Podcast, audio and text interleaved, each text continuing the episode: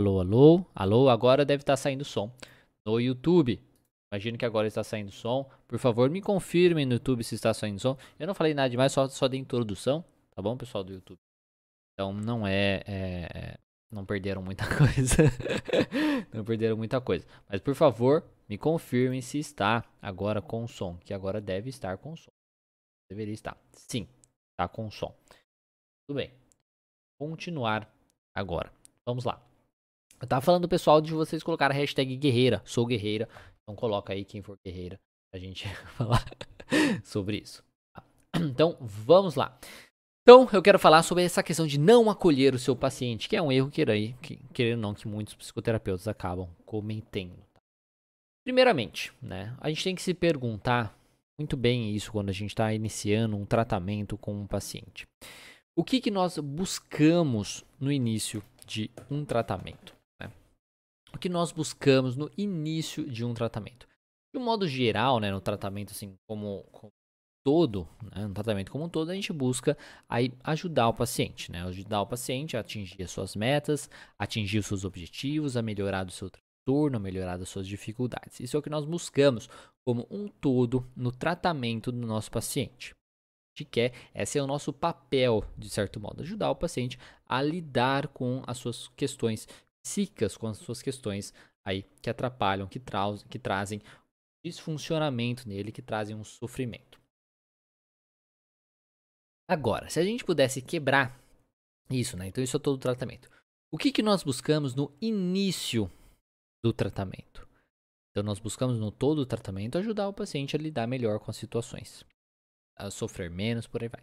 Agora, no início do tratamento, o que, que nós buscamos? O que nós precisamos, assim, para querer ou não, para poder ajudar o paciente a lidar com o seu sofrimento. Nós queremos ter informações relevantes para trabalharmos. Quando estamos no início do tratamento, não adianta, não tem como você começar o seu tratamento sem você ter as informações que você precisa para fazer o tratamento. Porque se eu não tenho um objeto, digamos assim, para trabalhar, com o que que eu vou trabalhar com aquele paciente. Então não adianta eu querer ajudar aquele paciente se eu não sei. Só ver, tá certo no YouTube. Vai que, né? então, tá. então não adianta nada eu querer ajudar aquele paciente. Eu preciso ter os dados necessários para ajudar aquele paciente. Se eu não sei onde ele está, ali qual é a situação atual dele e não sei aonde eu quero chegar, onde ele quer chegar com o processo de terapia, como que eu vou ajudar ele a fazer esse trajeto, a fazer este caminho?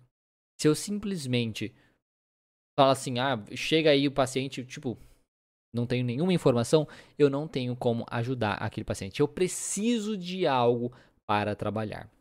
Por conta disso, na primeira parte, no início do tratamento, nós precisamos ter informações relevantes para que a gente consiga trabalhar. E é basicamente isso que eu vou falar aqui com vocês hoje.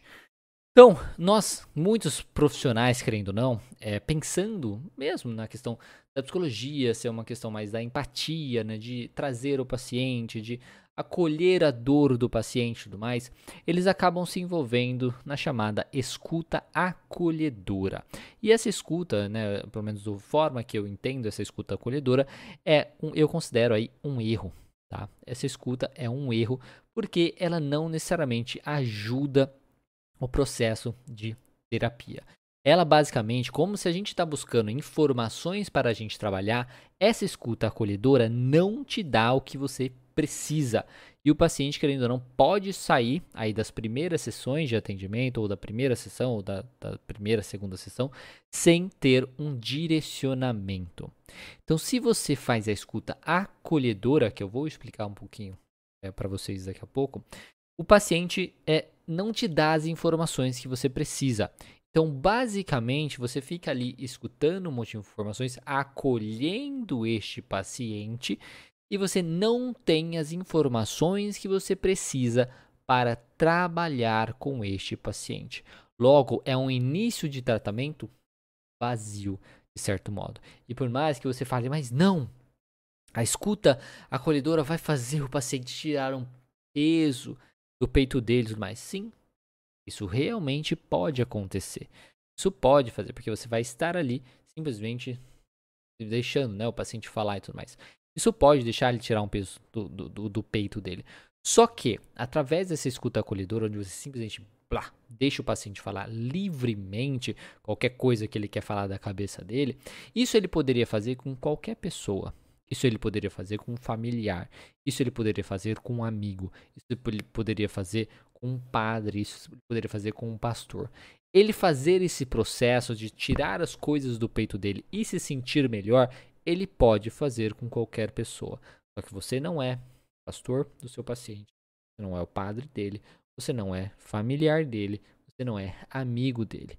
Você busca ser o terapeuta desse paciente tá? Você busca ser o terapeuta desse paciente, dessa pessoa que está ali na sua frente. Então você não quer simplesmente tirar aquele peso momentâneo do paciente. Porque se você busca retirar aquele peso momentâneo do paciente apenas, ele, aquele problema vai voltar futuramente. Ele vai precisar tirar esse peso frequentemente, por várias vezes. O que você busca como terapeuta é ajudar com que esse peso não apareça mais depois de um tempo, com que ele consiga lidar com as situações para que esse peso seja mais leve no futuro. Esse é o seu papel como terapeuta. E simplesmente deixar o paciente falar Bleh! isso não vai ajudar você nesse processo de terapia. Você não consegue as informações que você precisa. Ele vai soltar um monte de informação, só que informações aí jogadas que você não consegue direcionar. Essa é a escuta acolhedora, onde você simplesmente deixa o paciente falar. Do por outro lado, nós temos aí o que eu gosto de chamar de escuta guiada da demanda ou EGD.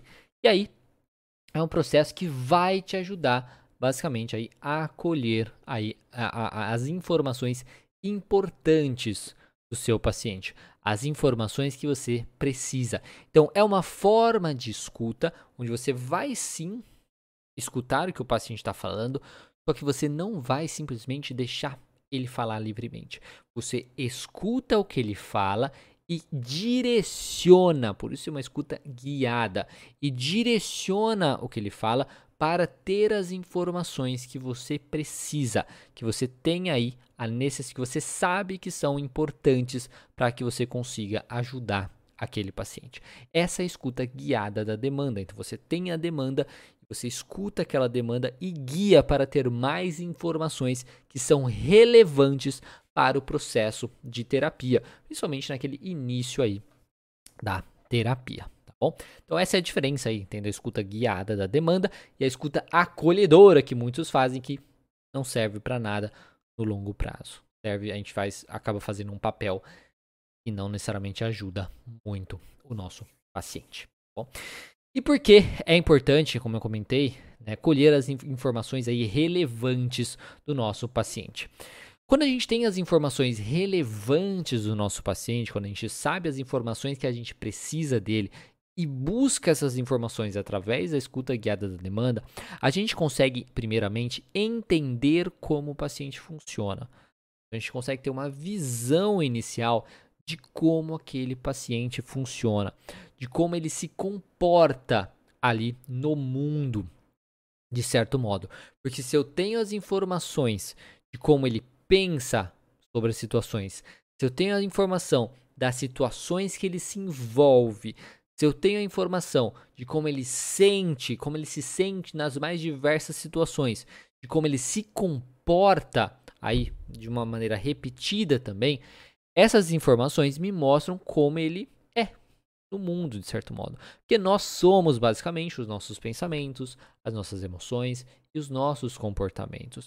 Se a gente tira, se você tira né, do seu paciente os pensamentos que ele tem sobre mais variadas situações, ele deixa, ele perde uma parte dele. Se você tira o modo que ele, como ele reage às mais diversas situações, você tira quem ele é também, uma parte de quem ele é. Se você tira como ele reage de maneira comportamental às situações, também. Tá? Também. Então, a gente vai colher esses dados para a gente tentar entender quais desses pensamentos, dessas emoções e desses comportamentos estão causando um disfuncionamento nesse paciente, tá? Então, a primeira coisa que ajuda, que é importante aí, é, que serve para ser importante colher informações relevantes, é para que você consiga entender como esse paciente funciona. Isso é a primeira coisa. Depois, você tendo esses dados também, você vai conseguir explicar como o paciente funciona.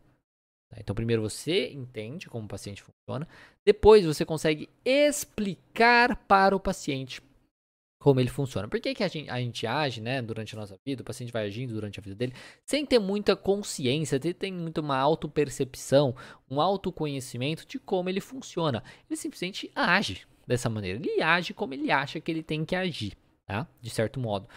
E a gente vai então entendendo esse funcionamento dele com as informações relevantes, a gente consegue também explicar para ele como ele funciona. A gente consegue demonstrar para ele, olha aqui. Então você está me dizendo, baseado nos dados que você trouxe. Não é eu que estou falando, você que falou esses dados. Baseado nos dados que você, paciente, me trouxe, você está me falando que você então pensa isso, você se comporta dessa maneira, que você sente dessa maneira e que isso, de certo modo, é até frequente na sua vida. É isso mesmo? Então, com as informações relevantes, importantes, a gente consegue também explicar para o paciente como ele funciona. Isso é de extrema importância, porque o processo de autopercepção é essencial aí no processo de terapia, de psicoterapia. Para que eu consiga melhorar, eu preciso preciso inicialmente saber como eu funciono, porque eu preciso saber o que, que eu faço de certo, de certo modo, e o que eu faço de errado, o que eu faço que me ajuda, o que eu faço que me atrapalha, o que me empaca, o que dificulta eu viver de acordo com os meus valores, o que dificulta eu atingir os meus objetivos, as, minha, as minhas metas e por aí vai. Tá? Então, mente, ajuda a gente a entender como o paciente funciona, depois ajuda a gente a explicar como o paciente funciona para ele, para trabalhar aí a sua auto-percepção. Depois, vai ajudar também a gente a desenvolver hipóteses diagnósticas. Porque como nós temos essa informação de como o paciente funciona, a gente vai ter, ter então dados para a gente conseguir trabalhar. Então, poxa, então se ele funciona dessa maneira, então e se eu talvez Aí, será que é isso que significa? É, se ele funciona dessa maneira, significa que ele tem talvez tal transtorno? Significa que esse funcionamento mantém ele no problema? Será que significa que esse problema que ele está me trazendo na vida social dele é porque ele se comporta dessa maneira? Tá? Com que frequência ele age dessa maneira?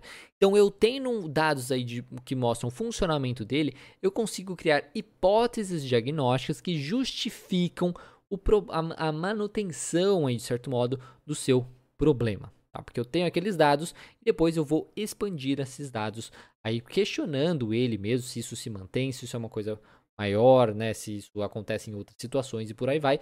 E aí eu consigo entender então e ter mais hipóteses de como ele funciona ainda mais. E depois eu tenho então consigo então desenvolver hipóteses de trabalho. Tendo essas informações importantes do paciente, relevantes do paciente através da escuta guiada da demanda, eu consigo então entender, é, é, desenvolver hipóteses de como trabalhar com aquele paciente.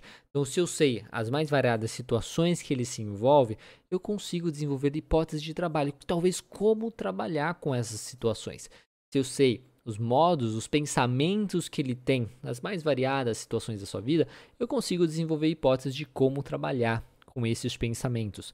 Se eu sei como ele reage, como ele sente diante das mais variadas situações também, eu sei, consigo desenvolver hipóteses de como lidar com essa emoção. Mesma coisa aí com o comportamento. Então, essa questão da, das informações relevantes é importante por conta que vai ajudar nessas coisas, tá bom? Por isso que é importante que você deixe de lado a escuta acolhedora e foque na escuta guiada da demanda. E por que que fazer isso ajuda a gerar né, benefício, de certo modo, para o paciente. Quando a gente faz essa questão da escuta guiada da demanda, quando a gente mostra né, para o paciente, olha, é assim que você funciona, ou eu sei como você funciona, ou eu tenho essa hipótese aqui do seu, do seu funcionamento também maior, do seu diagnóstico, ou eu tenho essa hipótese de trabalho, né, de como eu pretendo trabalhar com você, de como eu posso te ajudar. Se eu demonstro tudo isso para o paciente, eu dou esperança para ele. Isso é extremamente benéfico para o tratamento.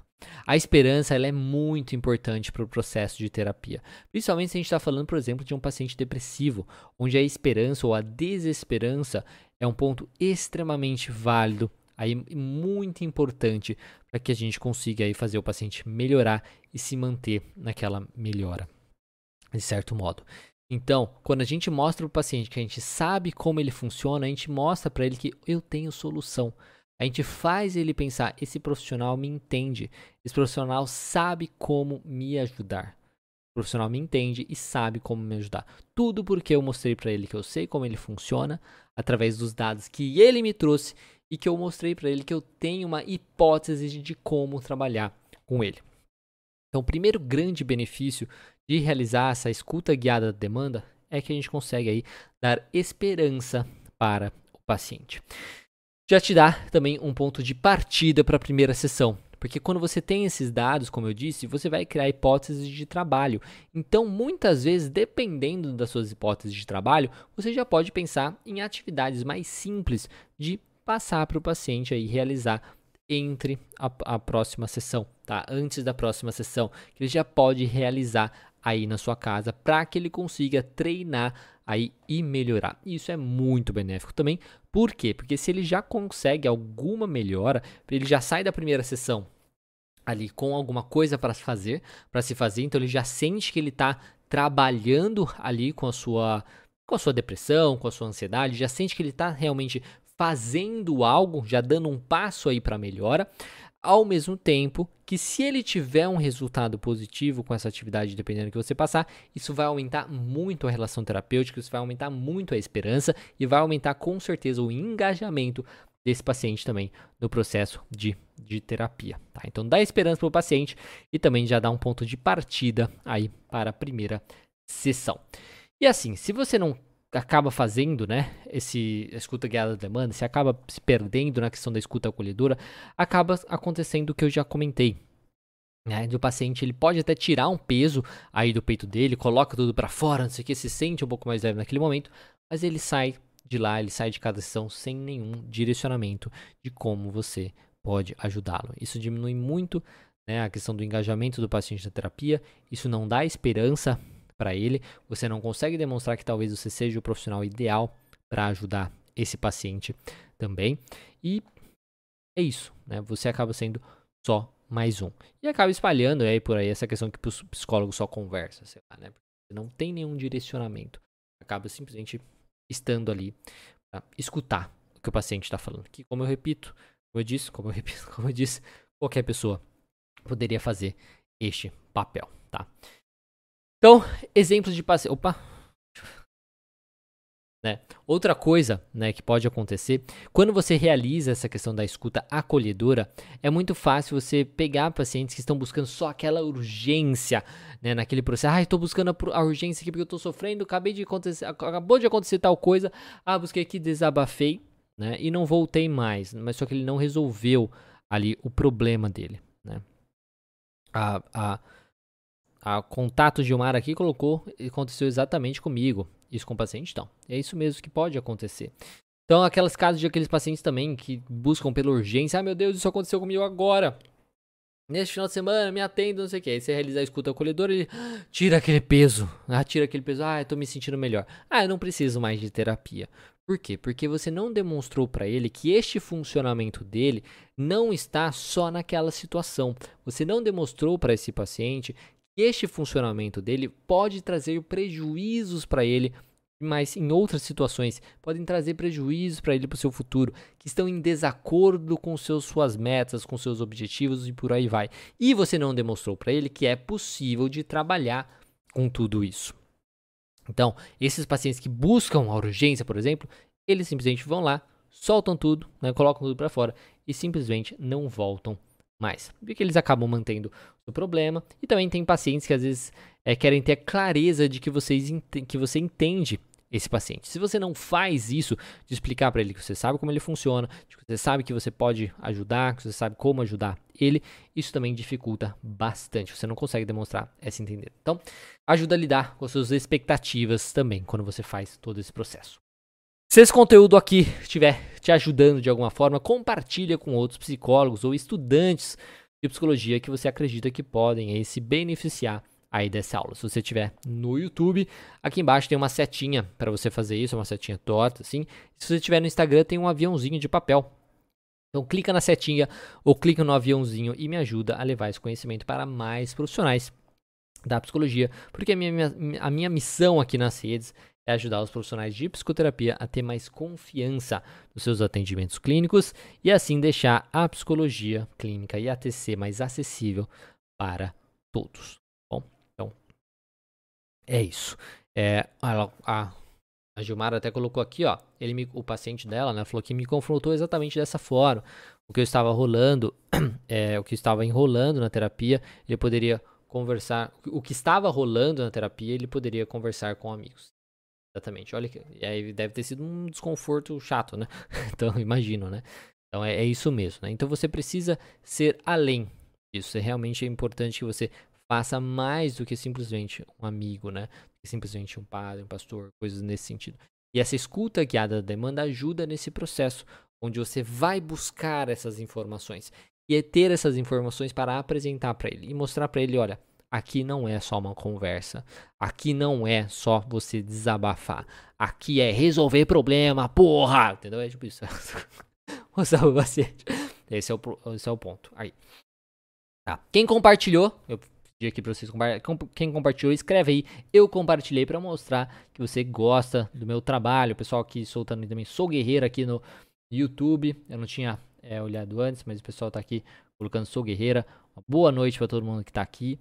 E isso aí. Então escrevam aí.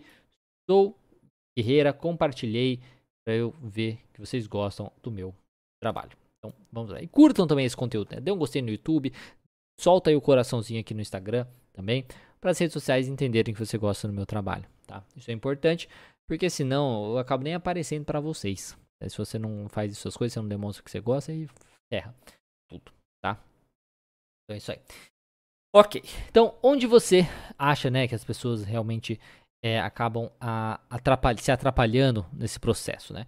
Elas, o grande problema, como eu comentei, é justamente a escuta acolhedora, que como eu comentei, é deixar o paciente aí falar livremente, deixar o paciente falar livremente, sem interrupção e sem buscar e sem a busca consciente dos dados. Quais são esses dados? Do modelo cognitivo.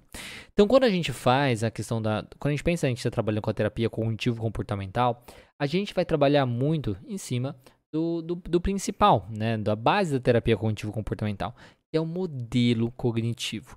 Então, quando a gente está trabalhando com o nosso paciente, logo na primeira sessão, esse modelo é o que a gente precisa estar buscando, que é o modelo cognitivo. É quando nós temos uma situação, né, um evento que gera uma interpretação né, dessa situação ou evento, que gera então reações, uma reação emocional, comportamental e fisiológica. Quando isso acontece, né, esse, esse, esse, esse, é o funcionamento de todo mundo. E quando isso acontece, dependendo das interpretações aí disfuncionais, são interpretações disfuncionais, o paciente acaba sofrendo muito mais do que ele deveria, ou ele tendo um comportamento que mantém ele no problema, ou um comportamento que traz, traz aí sofrimento ou prejuízos para sua vida. Tá? Isso é muito importante. Então, esse é o modelo cognitivo. E quando a gente está trabalhando ali na primeira sessão, se a gente faz a escuta acolhedora, a gente não consegue fazer isso. Por quê? Porque você tem ali o modelo cognitivo, só que o paciente vai soltando um monte de informação e você pode até pegar alguns dados daquele modelo cognitivo conforme ele vai falando, só que como são dados tão assim sem, sem sentido, né? Porque ele fala uma coisa, depois ele fala outra, coisas nesse sentido. Fica muito difícil de você ter um modelo cognitivo completo, que é o que você precisa para conseguir trabalhar com aquele paciente.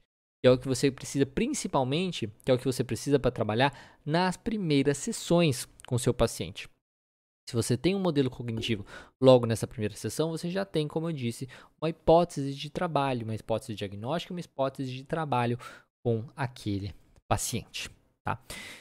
Então, quando você faz escuta acolhedora, você tem um monte de dados jogado. Isso é muito representado quando a gente vê relatos de casos de alguns alunos, por exemplo, de um pessoal que me segue.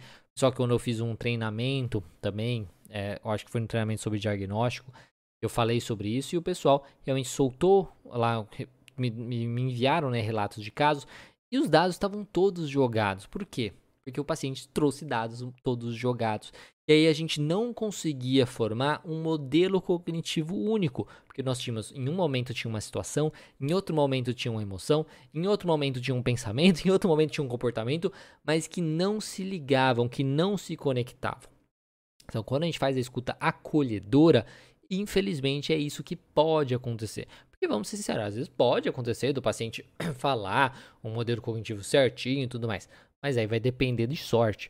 de sorte do paciente falar dessa maneira, tá? Mas você não quer depender da sorte. Você quer realmente fazer o trabalho da melhor maneira possível, tá? Este é o ponto. Então, quando você faz a escuta acolhedora, é isso que acontece. Você não interrompe o paciente e você não busca os dados para formar um modelo cognitivo. Então, para você trabalhar direito, para você realizar da melhor maneira possível a escuta guiada da demanda, a primeira coisa que você precisa saber muito bem é justamente o modelo cognitivo. Então você precisa enfiar na sua cabeça este modelo cognitivo. Você precisa enfiar que ele então é uma situação, evento. E isso tem então você tem uma interpretação, um pensamento automático dessa situação, evento. Isso gera então reações que é uma reação emocional, comportamental e fisiológica. Tá? Você precisa realmente enfiar isso na sua cabeça. E lembrar que essa situação, por que, que é situação e evento? Porque esse evento pode ser pensar sobre algo. Então, eu estava pensando sobre a prova amanhã. Aí eu tive uma interpretação sobre isso, não vou dar conta da prova. Pode ser também eu, eu pensar sobre uma emoção. Então, a emoção ser uma situação, ser um evento. E aí eu pensar sobre algo. Que terrível eu estou tendo essa emoção. Eu não poderia aí me sentir dessa maneira, tá? Isso aí é muito importante. Então, ter conhecimento desse modelo cognitivo é extremamente importante para que você consiga buscar os dados. Aí você tendo isso, você tem que depois perder o medo de interromper o seu paciente. Você precisa perder o medo de interromper os seus pacientes. Porque você precisa colher os dados. Porque às vezes ele está trazendo algum dado, então ele está falando, falando, ele simplesmente fala uma situação. Pá, essa situação me incomodou. Essa situação me incomodou. Beleza, ah, você já tem ali um evento, você já tem ali uma situação do modelo cognitivo. É a primeira informação. Só que aí, ao invés dele passar para falar, ah, daí eu pensei isso, isso, eu me senti de tal maneira, ele só falou que incomodou, mas não falou incomodou como, né? Você, ele, ele começa a passar para outra coisa. E é aí que entra a interrupção. É aí que antes dele começar a falar sobre outra coisa, você interrompe. Não, mas calma aí, tá. Essa situação te incomodou. Incomodou como? Como que você se sentiu nessa situação? Como que você se sentiu nessa situação? Ficou ansioso? Ficou triste? Ficou com raiva? Aí depende. Às vezes, se ele tiver dificuldade de falar, você pode citar. Eu tentar buscar. E o que, que você pensou? Qual foi a sua interpretação sobre a situação que talvez pode ter gerado essa, essa, essa emoção que você me comentou? Você comentou. E como que você se comportou também depois que essa situação aconteceu? Depois que você se sentiu dessa maneira? Então, você interrompe o paciente para que você consiga questionar, para que você consiga di direcionar, guiar o paciente para que você tenha as informações do modelo cognitivo ali daquele momento, daquela situação que ele trouxe. É basicamente isso que você. Então, primeira coisa, você precisa entender muito bem o modelo cognitivo para saber o que, que você está buscando. Não adianta nada interromper e questionar se você não sabe o que você está buscando. Então, você precisa primeiro entender muito bem esse modelo cognitivo para saber o que você está buscando, para saber o que você vai estar questionando. Depois, você tem que perder o medo justamente de interromper este paciente e depois, então, você vai realizar as perguntas aí direcionadas para que você consiga aí fazer. A, a Júlia coloca que, no caso, existem cinco modelos cognitivos. Como assim cinco modelos cognitivos? É... Não entendi. Podem existir muitos modelos cognitivos né, no paciente aí, de modo geral. Vai depender de quais situações, de várias situações que ele traga e tudo, coisa nesse sentido, tá? Então, é isso. Depende de, de, cada paciente, do que como ele traz tudo mais. O que a gente, no primeiro contato, na primeira sessão, a gente não precisa de um monte de modelo cognitivo. Se a gente tiver um modelo, já é muito bom, porque a gente já vai ter um funcionamento do paciente, a gente vai saber, já vai conseguir explicar para ele como ele funciona, então ele já vai ter esse autoconhecimento, essa autoconsciência, essa autopercepção, e a gente já consegue também desenvolver hipóteses aí, tanto diagnósticos, hipóteses de trabalho com este paciente, e às vezes já até já passar alguma coisa para ele. Um modelo cognitivo ali de algum problema, de alguma dificuldade, de algum sofrimento do paciente, você já consegue fazer isso, tá bom? É isso.